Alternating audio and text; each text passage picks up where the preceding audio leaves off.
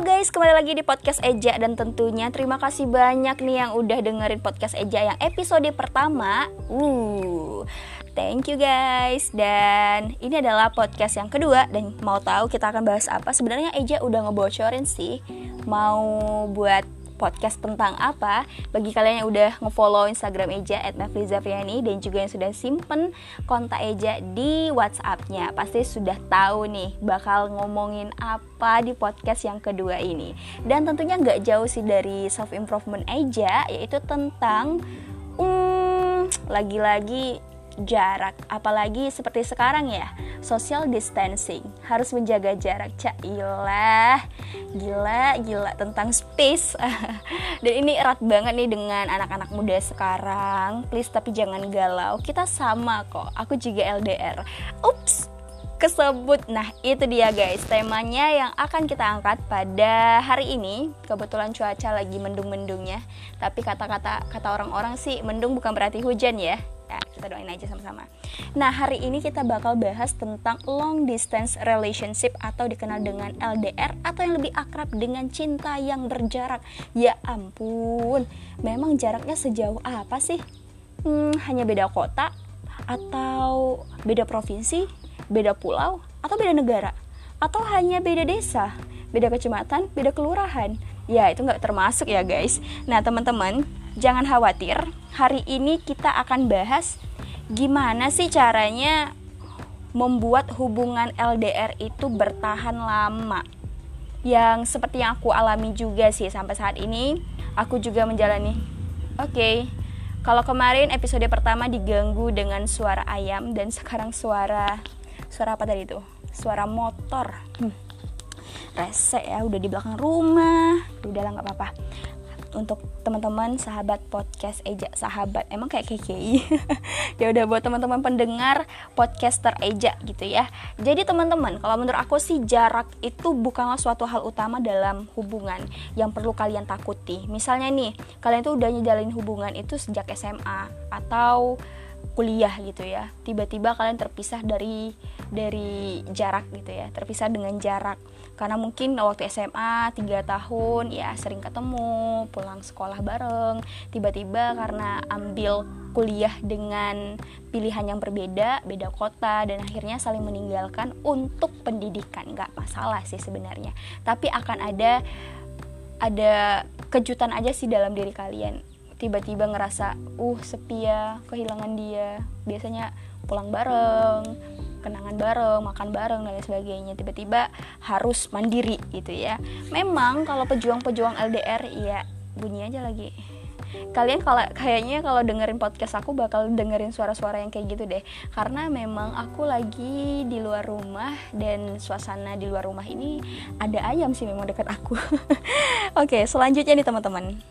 Biar kalian lebih adem gitu ya ngejalanin hubungan itu. Sama sih seperti yang aku jalani saat ini juga LDR alhamdulillah udah bertahan sampai 2 tahun. Si doi di Padang dan aku di Jambi sebenarnya. Dan sama-sama orang Minang sih kebetulan kita itu intinya pertama itu adalah kamu harus saling percaya dengan pasangan kamu. Dan kamu harus tahu tujuan kamu LDR itu bukan hanya sebatas pacaran doang.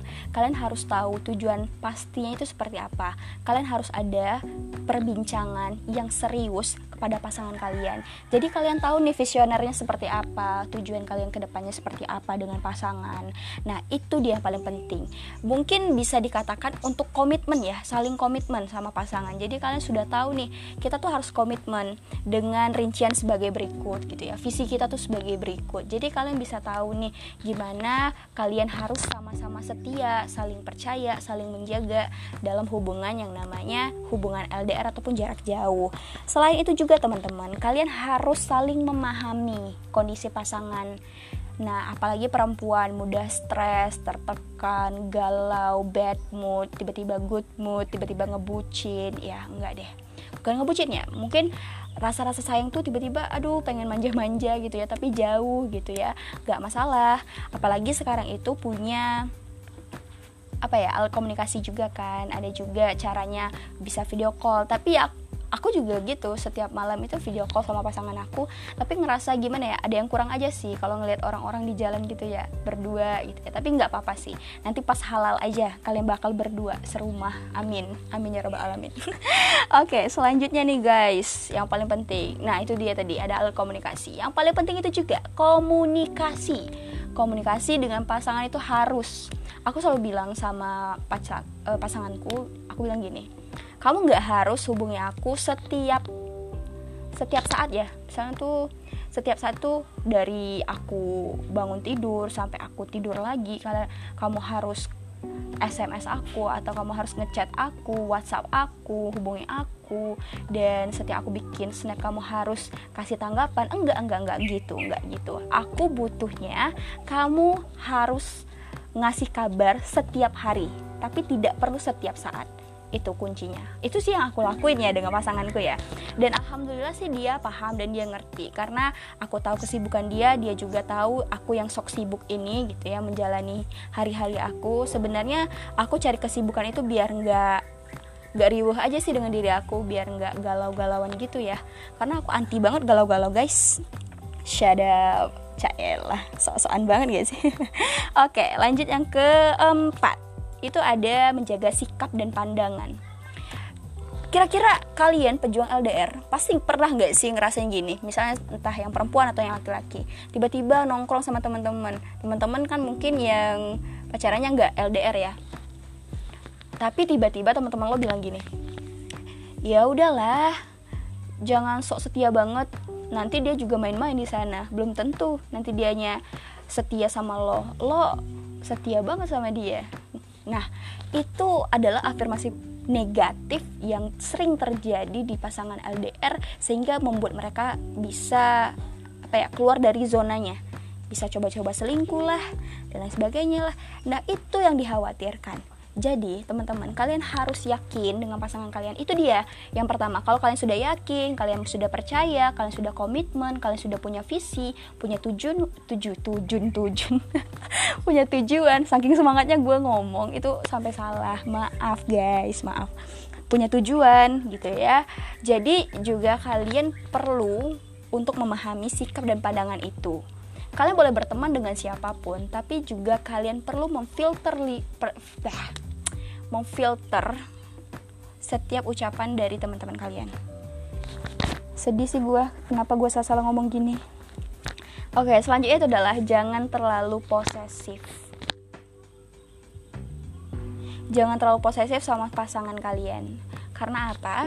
Karena itu akan membuat pasangan kalian merasakan bosan, ya capek, akhirnya ujung-ujungnya apa melakukan hal shh aduh kucing. Aduh aduh aduh kejar sama ayam. Sumpah.